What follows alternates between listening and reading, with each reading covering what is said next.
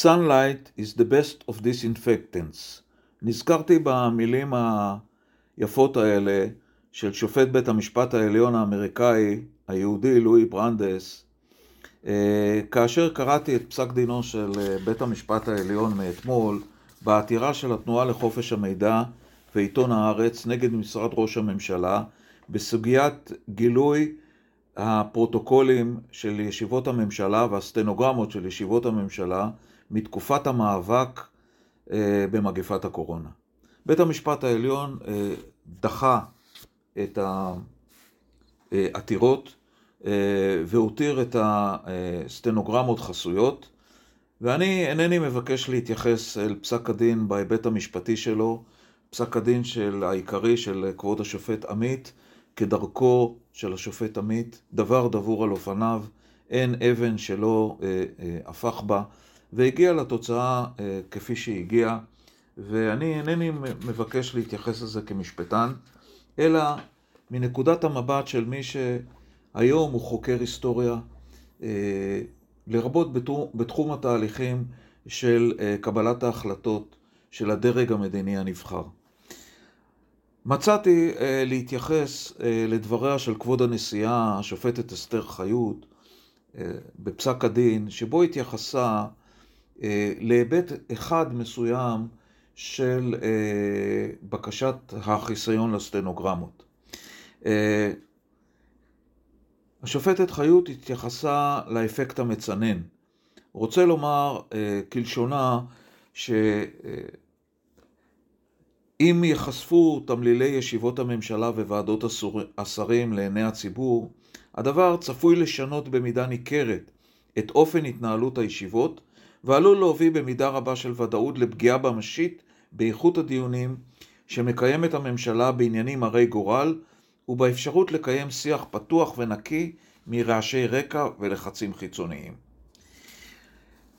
למקרא הדברים האלה נזכרתי בדבריו של השופט מישאל חשין, בפסק הדין בעניין מספנות ישראל נגד חברת החשמל, שבה הוא התייחס גם כן לאותו אה, אפקט מצנן כביכול, מה ההשפעה שתהיה לחשיפת הסטנוגרמות של הדיונים על אופן ההתבטאות של משתתפי הישיבה.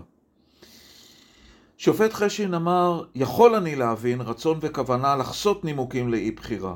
תכונות אופי אינן מן הדברים שאין להם שיעור, הבושה שבאדם עשויה למנוע אותו מלהתבטא בחופשיות, אם ידע שדבריו יקישו על אוזנו של מועמד שיצא מלפני הוועדה וידיו על ראשו, והוא התייחס לבחירת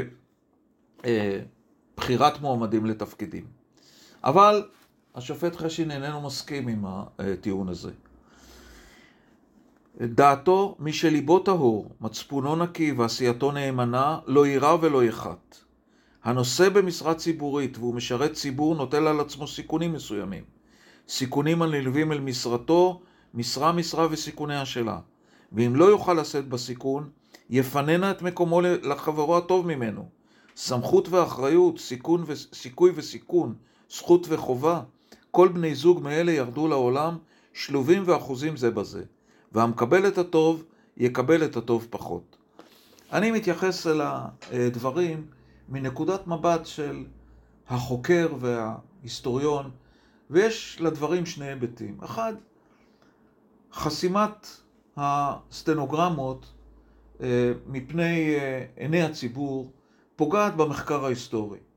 אמנם מדובר באירועים של לפני שנה-שנתיים, אבל אלה אירועים של ההיסטוריה בהתהוותה.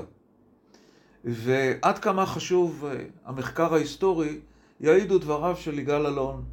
עם שאיננו יודע את עברו, ההווה שלו דל, ועתידו לוט בערפל.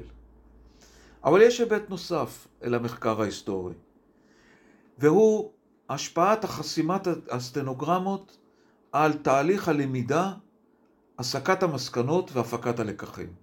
בכל ארגון, ובוודאי במדינה, ובוודאי בממשלה, תהליך הסקת המסקנות מתחיל מבחינת העדויות והראיות והסטנוגרמות הם הכלי הראשון.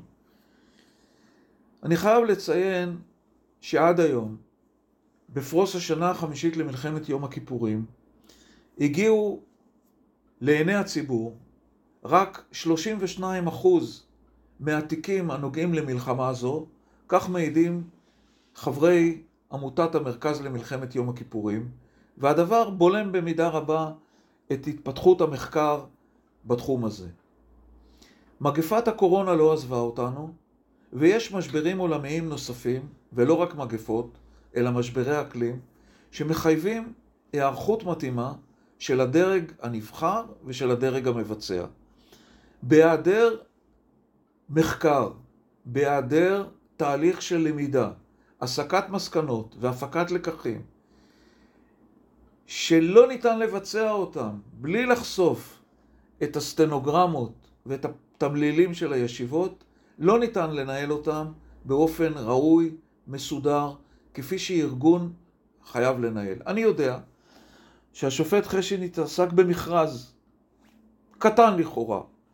מגפת הקורונה היא עניין גדול ברמה הלאומית, ויחד עם זאת, בעיקרון הניהול וההתנהלות של משברים ציבוריים ומשברים לאומיים, אין הבדל בעיקרון של חופש המידע, זכות הציבור לדעת, ויותר מכך, החשיבות של מקבלי ההחלטות לנהל הליך ראוי של למידה, הסקת מסקנות וגיבוש המלצות כדי שכישלונות וכשלים ככל שהיו לא יחזרו על עצמם.